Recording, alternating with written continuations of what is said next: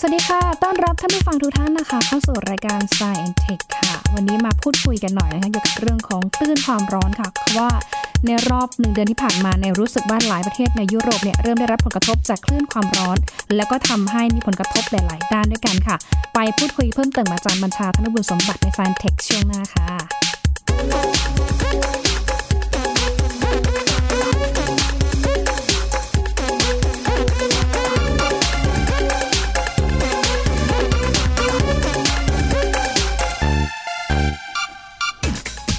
เรียกได้ว่าสถานการณ์ในหลาย ๆ ประเทศในยุโรปนะคะ ในช่วงหนึ่งสัปดาห์ที่ผ่านมา ยังคงหน้าวิตกค่ะ โดยเฉพาะฝรั่งเศสนะคะ เพราะว่าเขาบอกว่ามีอุณหภูมิเนี่ยพุ่งสูงสุดเป็นประวัติการที่กว่า 42 องศาเซลเซียสค่ะ ขณะที่อังกฤษแหมนึกภาพสิคะ อังกฤษนะเมืองแห่งความโรแมนติกค่ะ อากาศเย็นๆแบบนี้ แต่ว่าต้องมาเจอกับปัญหาคลื่นความร้อน อุณหภูมิก็ไม่ต่ำกว่า 40 องศาเช่นกันนะคะ ตอนนี้หลายคนค่ะหนีร้อนไปพึ่งเย็นด้วย แต่ว่าคลื่นความร้อนเนี่ยทางองค์การอุตุนิยมวิทยาโลกก็บอกนะคะว่ามันมีความเกี่ยวข้องแน่นอน โดยเฉพาะกับเรื่องของการเปลี่ยนแปลงสภาพภูมิอากาศของโลก มันจะเป็นอย่างไรนั้น ไปสังเกตกับคลื่นความร้อนว่าต่างจากอากาศร้อนยังไงบ้างนั้น เดี๋ยวไปถามเพิ่มเติมกับอาจารย์บัญชาธนบุญสมบัติค่ะอาจารย์อยู่กับเราแล้วนะคะ อาจารย์คะถามก่อนเลยนะคะว่าคลื่นความร้อนเอาเข้าจริงๆแล้วเนี่ยมันต่างจากอากาศร้อนทั่วไปยังไงบ้างอะคะ ครับหญิงครับ ครับท่านผู้ฟังครับคลื่นความร้อนเนี่ยนะครับเป็นภาษาวิชาการเลยค่ะแปลมาจากภาษาอังกฤษตรงๆว่า heat wave heat คือความร้อนค่ะ wave นะครับคือคลื่นคือมันมาสแบบมันไหลมา ทีนี้คำถามคือว่า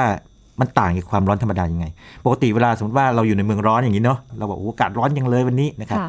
แต่ว่าถ้าเกิดว่าคนหนึงเมืองหนาวนะครับสมมติว่าทางแถบทางยุโรป หรือทางแถบเขตหนาวเนี่ยนะครับสมมติว่าอุณหภูมิ อาจจะไม่ถึงกับเรียกว่าเราเรียกว่าร้อนนะสมมติว่าอย่างนี้ค่ะอุณหภูมิสักประมาณสัก 30กว่าองศาเนี่ยนะครับซึ่งคนไทยก็อาจจะบอกว่าเริ่มร้อนแล้วแต่ว่าฝรั่งนี่โอ้โหร้อนมาก จะบอกว่าอย่างนี้คำว่าคลื่นความร้อนเนี่ยนะครับเป็นคำกลางๆที่แต่ละที่เนี่ยจะมีนิยามไม่เหมือนกัน ยกตัวอย่างเช่นอย่างนี้นะครับถ้าที่ทางสวีเดนเนี่ยนะครับซึ่งเป็นประเทศทางแถบสแกนดิเนเวียนะเขตหนาวเนี่ยเขาบอกว่าค่ะถ้าอุณหภูมิสูงกว่า 25 องศาเซลเซียสแค่ 25 นะครับโอ้ติดต่อกัน 5 วันต่อค่ะเนื่องค่ะ แบบนี้ถือว่าขึ้นความร้อนของเขา เพราะว่าเขาเขาคุ้นเคยกับอากาศที่เย็นสบายไงค่ะนะครับส่วนทางเดนมาร์กบอกว่าอย่างนี้บอกว่า ถ้าอุณหภูมิสูงกว่า 28 องศาเซลเซียส เกินครึ่งประเทศ ติดต่อกัน 3 วัน ถึงจะเรียกว่าเกิดขึ้นความร้อน อันนี้เป็นตัวอย่างว่าในแต่ละพื้นที่เนี่ยนะครับจะนิยามคำว่าคลื่นความร้อนแตกต่างกันไป ขึ้นอยู่กับความคุ้นเคยของคนที่นั่น ถ้าเป็นคนที่ไม่คุ้นเคยกับอากาศร้อนๆเลยแถบเขตหนาวเนี่ยร้อนนิดร้อนหน่อยพูดง่ายๆคือ25องศาก็บอกว่าร้อนแล้วเห็นไหมฮะค่ะอย่างอย่างสวีเดน ทีนี้ค่ะแม้แต่ประเทศอย่างอเมริกานี่นะครับซึ่งเป็นประเทศที่กว้างใหญ่มากๆเลย คือเหมือนค่ะเหมือนกับหลาย ๆประเทศมารวมกันเนี่ยนะครับในแต่ละพื้นที่ก็นิยามไม่เหมือนกันค่ะเช่น ถ้าเกิดว่าทางแถบรัฐแคลิฟอร์เนียเนี่ยครับบอกว่าอุณหภูมิต้องสูงถึง 37.8 องศาเซลเซียส คือแคลิฟอร์เนียเนี่ยเราก็รู้ว่าบางทีปลูกส้มปลูกอะไรเนอะอากาศมันคล้ายๆทางแถบบ้านเราไงค่ะเขาก็จะคุ้นเคยกับอากาศอุ่นมากหน่อยเขาก็นิยามให้สูงหน่อย คือ 100 องศาฟาเรนไฮต์คือ 37.8 ติดต่อกัน 3 วันกินค่ะพื้นที่กว้างอย่างนี้ก็ heat storm แต่ว่าถ้าเกิดว่ามันประมาณสัก 32.2องศาเซลเซียสเนี่ยนะครับก็ถือว่าคลื่นความร้อนนะครับดังนั้นคำนี้นะครับเป็นคำที่เราต้องดูว่าเป็นข่าวที่มาจากไหนสมมติว่าเราค่ะฟังข่าวนะครับอืม ค่ะเออคือถ้าเอานิยามตามสวีเดน หรือว่าเดนมาร์กแถบสแกนดิเนเวียบ้านบ้านเราเจอคลื่นความร้อนทุกวัน ใช่ครับ แล้วก็แล้วก็แล้วก็หญิงครับมันน่าสนใจคืออย่างนี้นะครับ จุดน่าสนใจคือว่าบ้านเราเนี่ยประเทศไทยนี่เท่าที่ผมทราบนี่ยังไม่มีการนิยามคำว่าคลื่นความร้อนค่ะ ดังนั้นภายใต้เงื่อนไขนี้เนี่ยต่อให้ร้อนแค่ไหนเราก็จะบอกว่าไม่เกิดขึ้นความร้อน ทีนี้กรมอุตุอาจจะบอกว่าอิงตามองค์การอุตุนิยมวิทยาโลก ซึ่งก็ก็โอเคก็ฟังแล้วก็เผินๆก็เหมือนกับใช้ได้ แต่เอาเข้าจริงแล้วเนี่ยค่ะถ้าเราดูภาพใหญ่ของโลกเนี่ยแต่ละที่เขาเฉพาะนะฮะอ่า เพราะว่าคนแถบร้อนเราทนร้อนมากกว่าไงอย่างค่ะอินเดียนี่นะครับอินเดียว่าไงรู้ไหมค่ะอินเดียบอกจะเกิดขึ้นความร้อนถ้าเป็นที่ราบนี่นะครับต้องเกิน 40 องศาเซลเซียสที่ราบเพราะเพราะนะคะใช่เพราะเพราะอินเดียบอกว่าเขาเขาเป็นเมืองเขาต้องร้อนไงค่ะอ่าถ้ายังต่ำกว่า 40 อยู่ก็สบายๆแต่ว่าเขาบอกว่าถ้าไปเกิดในแถบภูเขาเนี่ย ถ้าอุณหภูมิสูงกว่า 30 องศาเซลเซียสเนี่ยถือว่าเกิดขึ้นความร้อนค่ะอย่างนี้เป็นต้นครับ อันนั้นคือความหมายของว่าคลื่นความร้อนในเชิงวิชาการเลยค่ะครับถ้าเป็นค่ามาตรฐานล่ะคะที่เรานำมาอิงใช้ โดยเฉพาะกับประเทศไทยถ้าอิงโอ้ตามองค์การเราไม่อุตุนิยวิทยเราไม่มีเราไม่มีเราเราเราไม่มีแบบแท้ๆอันนี้ค่ะเดี๋ยวพยายามค้นอยู่เหมือนกัน เราไม่มีแท้ๆแต่เราอาจจะบอกว่าอากาศร้อนเท่าไหร่ไปเลยอืม นะครับเป็นอย่างนั้นค่ะแต่บ้านเรานี่ร้อนกันบ่อยมากเลย ใช่ใช่ใช่วงเพราะฉะนั้นไอ้ช่วงคำคำนี้นี่เป็นคำที่เอาไว้ในการติดตามข่าว แล้วก็สำหรับคนที่เดินทางต่างประเทศทีนี้ผมอยากเห็นเหมือนกันนะว่าบ้านเรานิยามให้ชัดๆเลยว่า ร้อนเท่าไหร่ นานแค่ไหนค่ะอ่าสำหรับประเทศไทยนะครับอ่าอย่างเมื่อ เราก็ทราบว่าไม่ไม่นานนี้ลำปางนี่ทำสถิติไปค่ะใช่ไหมครับ 40องศาอะไรแบบนี้ในบางพื้นที่ลำปางหนาวมากนะคะแต่ก่อน ใช่ใช่หนาวแล้วครับพอหนาวมากแล้วก็ร้อนร้อนมากด้วยนะครับ อย่างค่ะยีนเนี่ยคนลำปาง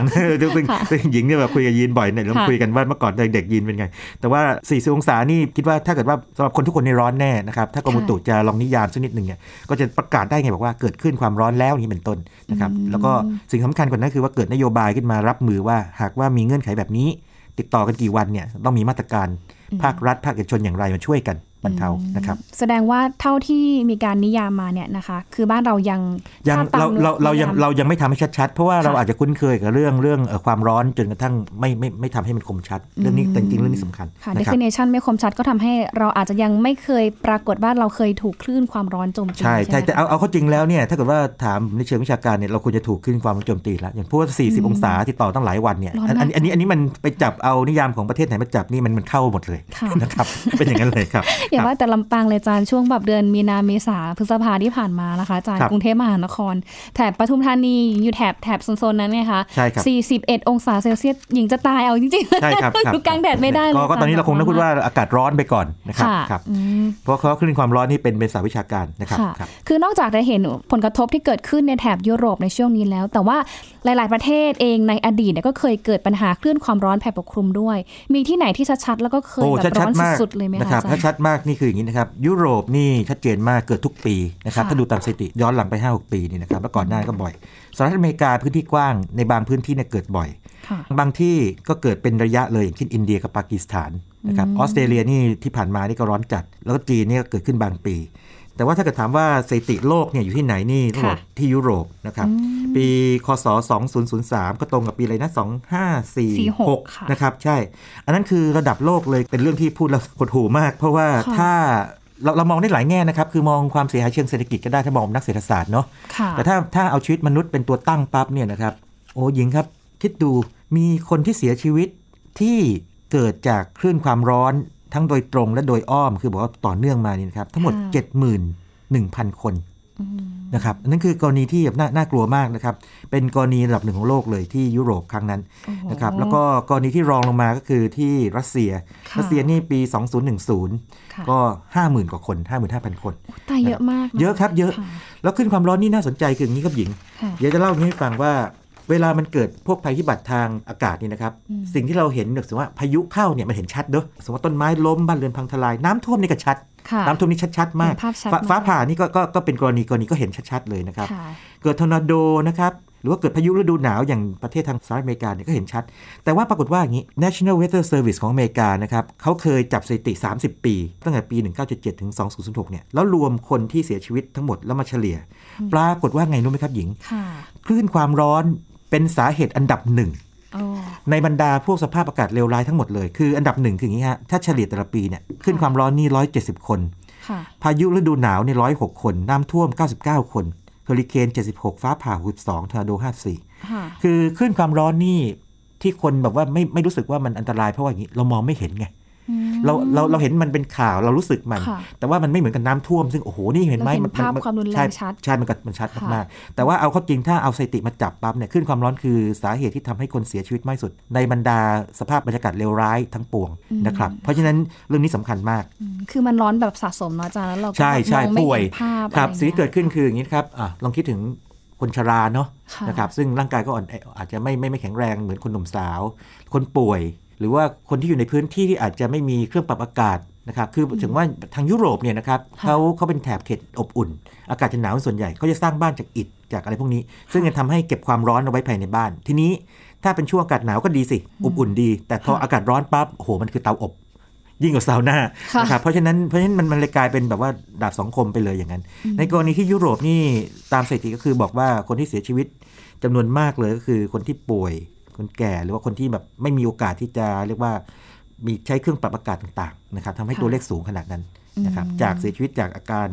ต่างๆนะครับอืมซึ่งค่ะเนื่องมาจากคลื่นความร้อนครับอาจารย์คะแล้วถ้าสมมติว่าคือบ้านเราก็เป็นแบบเมืองร้อนเนาะอยู่ในแถบเขตร้อนเนี้ยค่ะ บางทีเราอาจจะแบบมีข้อสังเกตไหมคะว่าเอ้ยจริง ๆ แล้วถ้าร้อนแบบเนี้ยมันไม่น่าจะเป็นอากาศที่ร้อนปกติทั่วไปแล้วแหละมันน่าจะมากกว่านั้นเนี่ยค่ะ มันครัมีบข้อครับสังเกตยังไงบ้างคะ ถ้าเอาตามนิยามนี่คือมันต้องร้อนต่อเนื่องกันหลายวันเนาะนะครับค่ะแล้วก็ต้องมีสาเหตุอะไรบางอย่าง อย่างเช่น ถ้าเกิดว่ากรณีลำปางนี่เขาจะว่าเป็นแอ่งช่ไหมคล้ายๆเชียงใหม่ไงค่ะนะครับค่ะอาการปิดอืมนะครับ ตรงนั้นเนี่ยก็คงจะต้อง นิยามไม่ชัดเจนเลยเพราะว่ากรณีขึ้นความร้อนเนี่ยนะครับถ้ามองแบบเชิงวิชาการเนี่ยจะมี 2 แบบนะครับ คือ 1 มีกระแสลมเนี่ยมันหอบเอาอากาศร้อนมาจากอีกที่หนึ่ง เช่นสมมติว่าบริเวณบริเวณหนึ่งเนี่ยติดใกล้ๆทะเลทรายนะครับอย่างสมมติว่ากรณียุโรปเนี่ยนะครับใต้ลงมาคือทวีปแอฟริกาเนี่ยมีทะเลทรายซาฮาราอยู่ค่ะมีทะเลทรายร้อนแน่ๆอยู่แล้ว ทีนี้ถ้าเกิดว่าลมเนี่ยนะครับหอบเอาอากาศร้อนนะครับลมร้อนขึ้นมาเนี่ยนะครับมาก็เกิดขึ้นความร้อนขึ้นมาที่ยุโรปได้นะครับนั่นแบบหนึ่งอเมริกาก็แบบนี้ก็เกิดได้นะครับก็อีกแบบหนึ่งคือซึ่งบ้านเราไม่มีคืออย่างนี้ครับ คือเป็นลักษณะปัจจัยทางอุตุนิยมวิทยาคือว่าความกดอากาศสูงที่มันอยู่สูงมากๆนะครับประมาณสัก5กิโลเมตรหรือ 10 กิโลเมตรเนี่ยมันกดเปรียบเทียบง่ายๆอย่างนี้แล้วกันมันเหมือนผ้าห่มผ้าห่มมาคลุมคลุมฟ้าอยู่อืมแบบว่าไอ้ค่ะด้านล่างผ้าห่มก็คือผู้คนทั้งหลายเนี่ยก็เหมือนถูกคลุมกันทั้งประเทศหรือว่าหลายประเทศเลย คือมันอบเอาไว้มันอบอบเอาไว้ทำให้ค่ะอากาศเรียกว่าความร้อนไม่ไปไหน นั่นอย่างหนึ่งกับสองคือพวกฝุ่นควันต่างๆ ก็ไม่ไปไหน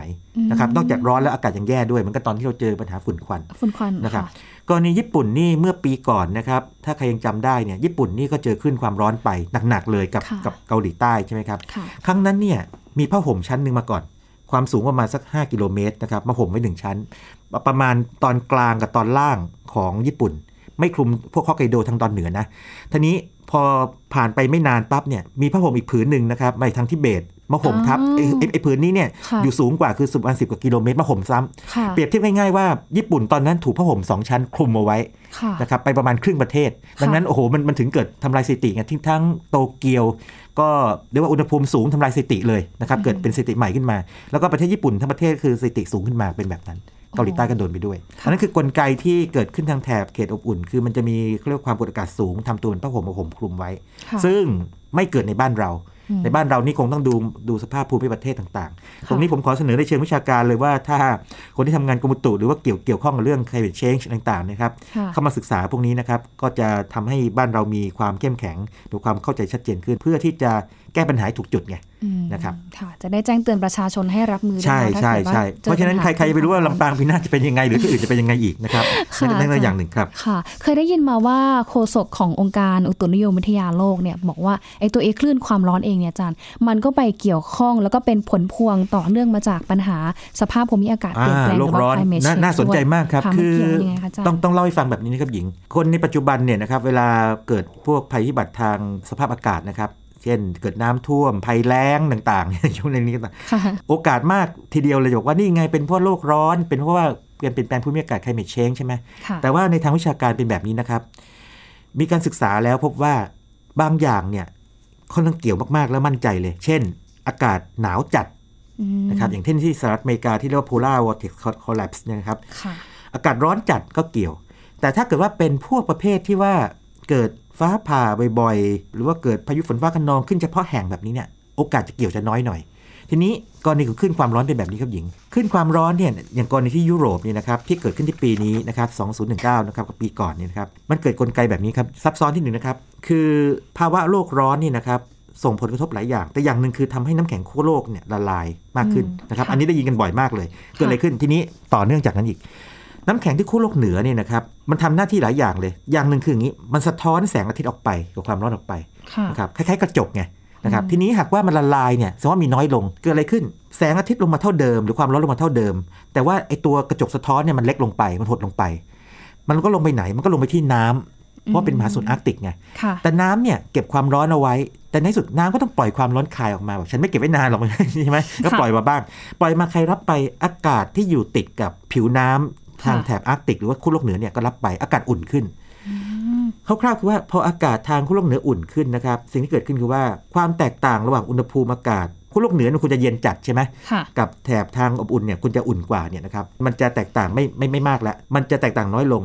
สิ่งที่เกิดขึ้นคือว่ากระแสลมกรดเรียกว่า jet stream เนี่ยนะครับเดี๋ยวเล่าให้หญิงฟังก่อนให้คร่าวๆคืออย่างนี้ค่ะโลกเรานี่มันมีความมหัศจรรย์อย่างนี้ครับหญิงลูกโลกเนะครับลองจินตนาการอย่างนี้นะเป็นลูกกลมๆเนาะค่ะนะครับลูกกลมๆทางขั้วโลกเหนือเย็นเนาะขั้ว โลกใต้ก็เย็น ตรงแถบเส้นศูนย์สูตรเขตศูนย์สูตรเนี่ยร้อนถูกไหมครับค่ะอันนี้เราเราเข้าใจตรงกันดีค่ะสิ่งที่เกิดขึ้นคือว่าแถบเขตอบอุ่นที่สูงขึ้นไปเนี่ยก็จะอุ่นๆบ้างบางทีก็ร้อนบางทีก็หนาวนะฮะแต่ว่าค่ะส่วนใหญ่จะไม่ร้อนเท่าเรา แล้วก็ไม่หนาวเท่าทางขั้วโลกสิ่งเกิดขึ้นคืออย่างนี้ ความแตกต่างระหว่างขั้วโลกที่เย็นจัดกับด้านล่างที่ลงมาเนี่ยนะครับแถบอบอุ่นเนี่ยนะครับมันเป็นแรงขับดันให้เกิดกระแสลมที่วิ่งวนวนรอบโลกคล้ายๆ กับชอบเปรียบเทียบแบบนี้นะ คล้ายๆพญางูหรือพญามังกรเนี่ยวิ่งเลื้อยไปรอบโลกนะครับเป็นวงแหวนรอบโลก ทีนี้มันเลื้อยไปเนี่ยสิ่งที่เกิดขึ้นคือว่า ถ้าอุณหภูมิต่างกันมากเช่นขั้วโลกนี่เย็นจัดเลย แล้วก็แถบอบอุ่นเนี่ยอุณหภูมิค่อนข้างร้อนหน่อย ลมจะแรงมากเลย ลมลมแรงมากไม่พอเนี่ยไอ้เจ้างูเนี่ยนะครับมันจะแค่มันมันจะรัดตัวคือเป็นวงกลมค่อนข้างเป็นวงกลม รัดตัวค่อนข้างแน่น แล้วไหลเร็วด้วยเร็วแล้วแรงด้วย แต่ถ้าแตกต่างไม่มาก เช่นว่าอุณหภูมิขั้วโลกเนี่ยลดลงต่ำลงมาไม่สูงขึ้นมานะครับร้อนขึ้น อุณหภูมิแตกต่างกันน้อยลงเนี่ยงูมันเริ่มจะหย่อนหย่อนๆคือไม่ค่อยมีพลังไงกระแสไหลช้าลงงูมันจะหย่อนลงมาอืมนะครับการหย่อนลงมาเนี่ยนะครับสิ่งที่เกิดขึ้นคือว่ามันหย่อนลงมาเนี่ยมันจะมีคล้ายๆเป็นบ่วง ซึ่งบ่วงนี้นะครับ ในบางกรณีนะมันมันจะคล้ายๆ มันจะอยู่กับที่ ทีนี้อยู่กับที่เนี่ยหญิงยังจำเรื่องผ้าห่มได้ไหมที่บอกว่าความกดอากาศสูงค่ะบ่วงบางบ่วงนะครับเขาเรียกว่าโอโอเมก้านะครับโอเมก้าบล็อกเนี่ยนะครับค่ะมันไอไอตรงในในในตัวมันเนี่ยมันคือความกดอากาศสูง ซึ่งคือผ้าห่มมันไปกดทับยุโรปพอดีอืมนะครับกดทับยุโรปพอดีทำให้ยุโรปเนี่ยอุ่นขึ้นค่ะดังนั้นเนี่ยนะครับเรื่องนี้มันมันจึงแค่ซับซ้อนหลายหลายขั้นคือว่าโลกร้อนทำให้น้ำแข็งขั้วโลกเนี่ย ละลายมากขึ้นในในช่วงฤดูร้อนค่ะทำให้กระแสลมกรดเนี่ยอ่อนกำลังลง ส่งผลให้เกิดไอ้ผ้าห่มที่ปกคลุมยุโรปนานกว่าปกติยุโรปเลยร้อนจัดเลยนะครับดังนั้นเกี่ยวข้องกันแน่นอน ในกรณีอื่นต้องศึกษากันต่อว่าเกี่ยวไหมอืมเพราะฉะนั้นในกรณีของเอ่อคลื่นความร้อนที่เกิดขึ้นบ่อยๆยิงครับเอ่อถ้าเราดูสถิติแบบนี้นะครับ ยุโรปเนี่ยซึ่งเมื่อกี้จำได้ไหมว่า 2003 หรือปี 2546 เนาะค่ะอันดับหนึ่งของโลกเลยใช่ไหมฮะที่คนเสียชีวิตเยอะๆนะครับ ถัดมาอีก 3 ปีเกิดขึ้นความร้อนแบบเดียวกันเลยคือ 2006 ดูนะฮะ เกิดมาสามปี ทีนี้ถัดมาอีก9ปีคือ 2015 เกิดอีก คราวนี้ถัดมาอีกเนี้ยถัดมา 3 ปีเกิด 2018 แล้วถัดมาแค่ปีเดียวคือ 2019 เกิดอีกค่ะเราจะเห็นแพทเทิร์นของการเกิดมันถี่ขึ้นเห็นไหม9 3 แล้วก็1อืมทีนี้ผมไม่ได้บอกว่ามันจะเกิดขึ้นในปีหน้าหรือปีอะไรนะฮะแต่จะบอกว่าถ้าการคาดการณ์ของนักภูมิอากาศวิทยาถูกต้องเนี่ยนะครับขึ้นความร้อนนะครับจะเกิดถี่ขึ้นถี่ ไม่ไม่ใช่ขึ้นไม่คือค่ะไม่ได้ทิ้งเวลากันเป็น 10 ปี หรือว่าเป็นแบบ8ปดเปีเหมือนเมื่อก่อนละทุก 1 หรือ 3 ปีอะไรแบบเนี้ยก็จะเกิดขึ้นเรื่อยอืมๆมันปีหน้าหรืออีก 3 ปีข้างหน้าเนี่ยนะครับเราก็อาจจะได้ข่าวอีกจนกระทั่งเราอาจจะคุ้นเคยคุ้นเคยกับมันมากเกินไปนะครับคุ้นเคยจนไม่กลัว แต่จริงๆมันน่ากลัวไงมันน่ากลัวมันน่ากลัวสิครับค่ะน่ากลัวสิครับครับอืมค่ะอาจารย์ถ้าโลกเราแบบร้อนขึ้นเรื่อยๆเรื่อยๆอย่างเงี้ยค่ะ บางทีเราอาจไม่รู้ตัวว่า อุณหภูมิมันค่อยๆ ปรับตัวขึ้นนะมันครับมันจะเกิดอะไรขึ้นบ้างคะอาจารย์อยากให้เห็นภาพเนี่ยครับลักษณะภูมิอากาศนี่นะครับก็จะเรียกว่างี้เขาเรียกจะเกิดปรากฏการณ์สภาพอากาศสุดขีดค่ะคำว่าสุดขีดนี่คืออย่างนี้ครับมาจากคำว่า extreme คือ extreme weather event เหตุการณ์ ลมฟ้าฝนฟ้าอากาศสุดขีด สุดขีดแปลว่าอย่างนี้ ร้อนร้อนจัดเลย หนาวหนาวจัดเลย หรือว่าน้ำท่วมก็โอ้โหท่วมหนักเลย แล้งก็แล้งหนักเลยนะครับ หรือว่าพายุพวกประเภทไต้ฝุ่นหรือเฮอริเคนเนี่ย โอ้โห ไม่ใช่ระดับธรรมดาละมาเป็นระดับแบบซุปเปอร์ไต้ฝุ่น เคยได้ยินคำนี้เนาะค่ะอย่างนี้เป็นต้น พวกนี้สิ่งที่เกิดขึ้นคือว่าตามโมเดลของพวกการเปลี่ยนแปลงภูมิอากาศนะครับหรือโลกร้อนเนี่ยนะครับสภาวะอากาศสุดขีด มีแนวโน้มที่จะเกิดถี่ขึ้น และก็แต่ละครั้งเนี่ยเกิดยาวนานขึ้น ยกตัวอย่างเช่นอย่างนี้โอเค เรื่องภัยแล้งนี่ใครๆก็รู้ว่ามันมันเกิดได้นะครับ ถ้าเป็นเมื่อก่อนนี้อาจจะนานๆทีหลักประมาณ 10 ปี 20 ปี หรือหลายปี แต่ว่าถ้าโลกร้อนเนี่ยนะครับสิ่งที่เกิดขึ้นคือว่าภัยแล้งเนี่ยจะเกิดถี่ขึ้น คือไม่ต้องรอ 10 ปีละไม่กี่ปีก็มาแล้วนี่เป็นต้นนะครับหรือน้ำท่วมเหมือนกัน แล้วก็ระยะเวลาที่เขาทิ้งเรียกว่าคงตัวอยู่เนี่ยครับจะนานขึ้น เช่น สมมติว่าภัยแล้งเดิมทีเคยอยู่ประมาณสัก 1 เดือน คราวนี้อาจจะลากเป็น 1 เดือนครึ่งหรือ 2 เดือนนี้เป็นต้น แปลว่าอะไรแปลว่ามนุษย์เนี่ยก็จะรับผลกระทบพวกนี้บ่อยขึ้น และในแต่ละครั้งเนี่ยก็นานขึ้นค่ะอันนี้อันนี้ก็จะเห็นชัดเจนในแง่นี้นะครับอืมค่ะแล้วผลกระทบในระยะสั้นๆล่ะคะ ในช่วงที่มีปรากฏการณ์ขึ้นความร้อนแผ่ปกคลุม หลายๆประเทศแถบยุโรปในตอนนี้เองมันมีผลกระทบยังไงบ้างคะอาจารย์ผลกระทบคลื่นสั้นคืออย่างนี้ครับค่ะในแง่ของคนเนี่ยนะครับเรียกว่าสุขภาพไม่ว่าจะกายหรือว่าจิตใจเนี่ยไม่ดีแน่เครียดเนาะค่ะ นะครับกายนี่ก็แย่เลย ถ้าเป็นกรณีของพวกสมมติว่าคนที่ทำการเกษตรเนี่ยนะครับแน่นอนว่าถ้าอุณหภูมิสูงระดับหนึ่ง แล้วเกิดน้ำมันเกิดแรงด้วยเกิดภัยแรงขึ้นมาด้วยนะครับพืชผลเสียหายค่ะนะครับอย่างนี้เคยเกิดขึ้นที่ทางทางยุโรปเหมือนกันนะฮะทำให้พืชผลเสียหายแล้วก็กรณีของป่าความร้อนที่หรืออุณหภูมิที่สูงขึ้นเนี่ยมีโอกาสทำให้เกิดไฟป่าง่ายขึ้นอืม นะครับอย่างขึ้นค่ะความร้อนเมื่อเมื่อปี 2003เนี่ยฮะอีกครั้งประวัติศาสตร์ครั้งนั้นเนี่ยเกิดไฟป่าแบบโอ้โหกินพื้นที่นี่เป็นล้านล้านไร่นะความจริงเขานับเป็นเอเคอร์นะครับค่ะแต่ว่าถ้าพูดเอเคอร์ปั๊บคนไทยไม่รู้จักนะค่ะต้องพูดเป็นเป็นไร่ แล้วก็อื่นๆยังมีแบบนี้อีกนะครับค่ะเช่นเมื่อปี 2015 คือเมื่อ 4 ปีก่อนนี่เองนะครับ ถนนของเยอรมันเยอรมันนี่คนจะรู้เลยว่ามันจะมีถนนที่บอกว่าวิ่งความเร็วไม่จำกัดอยู่เรียก Autobahn นะ Autobahn อ่า Autobahn เนี่ยแหละครับค่ะนะฮะปีนั้นนี่ร้อนจัดมาก คลื่นความร้อนปีนึงร้อนจัดมากจนกระทั่งถนนเนี่ยนะครับมันโก่งผิวถนนเนี่ยมันมันขยายตัวกันมันมันโก่งมันปริแตกออกมานะฮะค่ะรถยนต์ถ้าวิ่งไปเนี่ยก็อันตราย นะครับค่ะหรือว่าอย่างบางบางสถานที่นะครับ เช่นอเมริกาแล้วก็ออสเตรเลียเนี่ยเคยเคยเห็นชัดเจนมากไปดูในในเน็ตก็ได้นะครับ ทางรถไฟเนี่ยนะครับตัวไอ้รางรถไฟเนี่ยมันเป็นโลหะเนาะเวลามันร้อนเนี่ยนะครับมันขยายตัว สิ่งที่เกิดขึ้นคือว่ารางรถไฟเนี่ยมันต้องถูกหมุดตรึงไว้กับไอ้ตรงพวกพื้นหมอนรองนะค่ะพื้นหมอนรองเพื่อมันอยู่คงตัวใช่ไหมค่ะแต่พอหมุดตรึงปั๊บแล้วไอ้ตัวตัวเส้นมันมันโก่งเนี่ยปั๊บเนี่ยไอ้มันมันขยายตัวมันก็โก่งอ๋อ โกงก็เกิดอะไรขึ้น ถ้าค่ะถ้าโกงไม่มากแล้วเรารู้ก่อนเนี่ยเราก็โอเคยังพอวิ่งได้ รถไฟก็ต้องวิ่งช้าลงค่ะการเดินทางก็ช้าลงไป แต่ถ้ามันโกงมากแล้วไม่รู้หรือว่าแบบรู้ช้าไปค่ะรถไฟตกราง ซึ่งมีมีภาพเป็นหลักฐานอยู่อืมนะครับเพราะฉะนั้นในแง่ส่งผลทั้งชีวิตมนุษย์สัตว์ แล้วก็พืชพันธุ์ต่าง ๆ ไฟป่านะครับแล้วก็พวกการคมนาคมต่างๆ โดนหมดค่ะแม้แต่เครื่องบิน หญิงเชื่อไหมเครื่องบินนี่ก็ก็โดนได้ก็นะโดนเหรอคะเออหญิงหญิงว่าทำไมเครื่องบินนี่ตอนที่อ่านข่าวครั้งแรกยังงงเลยนะหรือว่าไปศึกษาเชิงวิชาการเครื่องบินมันเกี่ยวขึ้นความร้อนยังไงดันเวย์ไหมคะอาจารย์โอ้น่าจะอะพอดีมามามามาถูกทางมากเลยอะอย่างอย่างแรกก่อนอย่างนี้นะฮะค่ะรันเวย์เนี่ยสมมติว่าหรือว่าพวกถนนต่างๆนะฮะต่อไม่ใช่เครื่องบินก็ตามสมมติว่าคิดถึงถนนยางมาต่อยชัดเจนไหมว่าถ้ามันร้อนมากๆนี่มันอ่อนเนาะใช่มันอ่อนลงนะถ้าเกิดว่าไอ้ผิวถนนมันก็เสียง่ายนั่นอย่างหนึ่ง แต่กรณีเครื่องบินเนี่ยมันจะมีความเฉพาะอย่างนี้ครับ เครื่องบินเนี่ยมันต้องอาศัยรันเวย์ในการบินขึ้นใช่ไหมครับค่ะที่เกิดขึ้นแล้วก็เวลามันบินขึ้นเนี่ยนะครับอุณหภูมิอากาศต้องพอเหมาะด้วยเพราะเกิดอะไรขึ้น เพราะว่ามันต้องอาศัยกระแสลมเนี่ยนะครับวิ่งผ่านปีกไปเกิดแรงยกขึ้นมา ทีนี้ค่ะอากาศร้อนนี่นะครับมีผล2อย่างอย่างน้อยค่ะหนึ่งคือความหนาแน่นของอากาศเนี่ยลดลงไปค่ะ เพราะฉะนั้นต้องอาศัยแรงยกมากขึ้นแปลว่ารันเวย์ต้องยาวขึ้น 2 คือเครื่องยนต์เจ็ตหรือเครื่องยนต์ไอพ่นเนี่ยมันไม่ชอบอากาศร้อน คือถ้าอากาศมันค่อนข้างจะอุณหภูมิต่ำต่ำลงไปหน่อยเนี่ยนะครับแล้วการเผาไหม้มันจะดีกว่า เพราะฉะนั้นประสิทธิภาพเครื่องยนต์ก็ลดลงไป ในกรณีของที่สหรัฐอเมริกาเนี่ยนะครับเคยมีเหตุแบบนี้ด้วยวันเสาร์ที่ 29 มิถุนายนที่เราไปค้นดูนะฮะ 2013 คือ 6 ปีก่อนที่เราคุยกันเนี่ยนะครับเที่ยวบินสายการบิน US Airways จำนวน 18 เที่ยวนะครับที่ออกจากเมืองฟินิกซ์รัฐอาริโซนานี่นะครับจะต้องถูก delay ไปเพราะว่าอุณหภูมิอากาศสูงเกินกว่าค่าสเปคทางเทคนิคที่ค่ะคู่มือบอกเอาไว้ครับความจริงเนี่ยน่าสนใจมาก สเปคบอกว่าอุณหภูมิสูงได้ไม่เกิน 118 องศาฟาเรนไฮต์หรือ 47.8 องศาเซลเซียส ภายใต้เงื่อนไขอื่นๆด้วยนะครับ 47.8 นะ แต่อุณหภูมิตอนนั้นเนี่ย 119 องศาฟาเรนไฮต์คือ 48.3 ต่างกันแค่ประมาณสัก 0.5 องศาเซลเซียสนิดเดียวค่ะแต่เครื่องบินถูก delay ไป 18 flight เลยอืมนะครับผลกระทบยาวเลย นะครับค่ะเพราะฉะนั้นเนี่ยมันมันจะมีเหตุที่เราทั้งเข้าใจได้ง่าย ๆ เช่น รู้สึกหงุดหงิดเครียดหรือว่าไม่ชอบ จนกระทั่งแบบว่าเห็นภาพชัดๆว่าโอเค ถนนเสียหายทั้งไฟโก่งงอนะครับไฟป่าพอเห็นได้ จนถึงคาดไม่ถึง ว่าเครื่องบินเนี่ยมันถูกสั่งหยุดได้นะ ถ้าอากาศร้อนมากเกินกว่าจุดที่เครื่องบินควรจะบินขึ้นเพราะอันตราย หรือว่ารันเวย์ต้องยาวกว่าปกติอย่างนี้เป็นต้นนะครับอืมคือถ้าอากาศมันร้อนขึ้นความหนาแน่นอากาศมันก็จะมันลดลงไปลดใช่ใช่น้อยลงทำทำให้ต้องมีแรงยกมากขึ้น แล้วก็ต้องบินบินเร็ว บินไกลขึ้นรันเวย์ยาวขึ้นเป็นต้น มันก็มีผลกระทบนะครับหลายด้านซึ่งซึ่งนะคะเรื่องนี้จะเห็นว่าเราไม่เคยพูดกันถึงเรื่องพวกนี้เลยค่ะนะครับ แล้วก็วันหนึ่งหากว่าจริง ๆ ประเทศไทยเป็นเป็นประเทศเขตร้อนอยู่แล้ว ถ้าท่านนิยามไม่ดีนี่เราจะมีขึ้นความร้อนบ่อยๆก็ได้นะในบางพื้นที่ใช่ใช่เป็นอย่างนั้นนะครับแต่ว่าเนื่องจากเราเราไม่เคยทำให้คมชัดไงนะฮะค่ะเราจึงต้องพูดถึงกรณีของที่อื่นนะครับแล้วก็ยังไม่ศึกษาเป็นระบบค่ะก็ฝากผู้หลักผู้ใหญ่เนาะที่ทำงานด้านนี้เหมือนกันนะคะฝากฝากนิยามให้ชัดเจนนิดนึงเนาะเผื่อว่าประเทศไทยของเรามันร้อนผิดปกติเนี่ยอย่างน้อยแล้วก็ประชาชนก็สามารถที่จะใช่รับมือแล้วก็มีได้อย่างนี้ด้วยครับมีแง่มุมหนึ่งเล็กๆนะขอแถมนิดนึงกันค่ะมันมีเรื่องของความร้อนแล้วก็ความชื้นด้วยค่ะหญิงครับเคยสังเกตไหมบางคนบอกว่าโอ้โหอากาศร้อนชื้นนี่มันมันแย่กว่าอากาศร้อนแห้งๆเนาะทำไมรู้ไหมครับ เวลาเราไปดูข่าวนี่นะครับ ประเทศไทยจะไม่ไม่เคยใช้คำนี้นะ มันจะมีคำคำหนึ่งที่ปรากฏในในข่าวเวลาเกิดขึ้นความร้อนเนี่ย คือคำว่า heat index หรือว่าดัชนีความร้อนค่ะแล้วตัว heat index นี่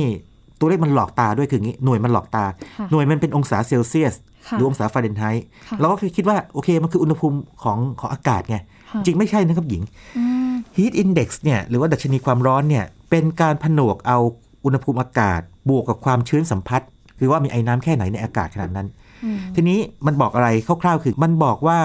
ร่างกายคนเราเนี่ยรู้สึกถึงความร้อนแค่ไหน เช่น ถ้าเกิดว่าความชื้นสัมผัสสูงนะครับในอากาศเนี่ย เวลาอากาศร้อนเนี่ยเราก็ต้องมีเหงื่อไปใช่ไหมถ้าแต่ถ้าความชื้นในอากาศสูงเนี่ยเหงื่อจะออกยากกว่าค่ะ ดังนั้นเราจะรู้สึกร้อนกว่าปกติอ๋อเช่น เช่นอ่าค่ะเป็นอย่างนี้ครับ เช่นอย่างนี้นะฮะ ถ้าอุณหภูมิอากาศ 30 องศาเซลเซียสนะฮะ แต่ความชื้นสัมผัสสูงเลยต้อง 80%เนี่ยนะครับสิบเปอร์เซ็นต์ค่ะเราจะรู้สึกว่าดัชนีความร้อนมันเนี่ยเป็น 38 องศา เหมือนกับว่าอากาศค่อนข้างแห้ง แต่ค่ะว่าอุณหภูมิสูงไป 38 ดังนั้นเนี่ยเมืองไทยเนี่ยเราเราเป็นเมืองร้อนชื้นด้วย ร้อนชื้น อ่าใช่ มันมันไม่ใช่แค่ร้อนอย่างเดียวละมันร้อนร้อนชื้น ซึ่งประเด็นนี้ก็สำคัญ เพราะว่าอย่างนี้ครับ กรณีของที่อเมริกาเนี่ยมีกรณีสุดขีดของเขาคืองี้เทียบกับยุโรปคือชิคาโกสิ่งที่เกิดขึ้นคือว่าที่ชิคาโกนี่เป็นเมืองหนาวนั่นจริงแล้วนะฮะแบบใครแบบคงพอรู้ แต่ว่าเกิดขึ้นความร้อนขึ้นมารู้สึกถึง995เนี่ยเกิดอะไรขึ้น ตอนกลางวันก็ร้อนแย่อยู่แล้วกลางคืนนอนไม่หลับกันเพราะว่าอะไรฝรั่งแย่เลยเพราะว่ามันมีไอ้น้ำเยอะไงความชื้นสูง แล้วไอ้น้ำเนี่ยถ้าพูดง่ายๆคือว่ามันอมความร้อนไว้จากตอนกลางวันมา ดังนั้นกลางคืนนี่โอ้โห ถ้าบ้านไหนมีแอร์ก็สบายไป แต่ว่าที่ไหนไม่มีแอร์นี่ก็แย่เลยมันลำบากนะครับมากค่ะครับอืมดังนั้นนั่นเป็นประเด็นเรื่องขึ้นความร้อนที่ที่ควรจะค่ะควรจะสนใจนะครับค่ะ สุดท้ายค่ะอยากจะให้อาจารย์ฝากหน่อยถ้าอยู่ในพื้นที่ที่มีอากาศร้อนผิดปกตินานหลายวันเกินไปต้องทำตัวยังไงโอ้ครับเพื่อในที่จะในทางการแพทย์นี่คำแนะนำแบบก็ตรงไปตรงมานะครับค่ะหนึ่งการแต่งกายอืมนะครับเสื้อผ้าก็ต้องแบบระบายอากาศดีนะครับสองดื่มน้ำให้บ่อยขึ้นเยอะๆสามอยู่ในที่ที่มีลมระบายในที่ค่ะอับนะครับอืมแล้วก็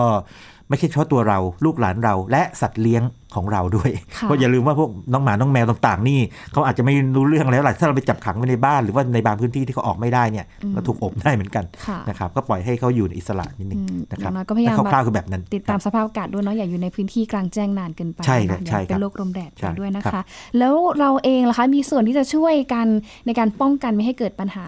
คลื่นความร้อนยังไงบ้างคะอาจารย์ตัวถ้าเป็นตัวตัวคตัวคลื่นความร้อนเนี่ยถ้าเกิดว่าถ้าเมืองเมืองไทยยังไม่นิยามนี่นะครับก็ต้องค่ะบอกว่ามองในแง่แบบภาพใหญ่เลยคือเรื่องโลกร้อนเรื่อง climate change เนี่ยก็ลดกิจกรรมทั้งหลายที่จะมีการทำให้เกิดเอ่อแก๊สเรือนกระจกนะครับค่ะมาปล่อยไปสู่บรรยากาศ แต่ว่าถ้ามองลงมาในระดับเล็ก ๆ ลงมากว่านี้นะครับถ้าไม่ใช่ขึ้นความร้อน แต่มันจะมีกรณีหนึ่งซึ่งเดี๋ยวหาโอกาสหน้าคุยกันนะครับเขาเรียกว่ามันเป็นโดมความร้อนที่เกิดจากเมือง นะครับอันนี้เป็นเรื่องของทางสถาปัตยกรรม และการออกแบบโครงสร้างเมืองที่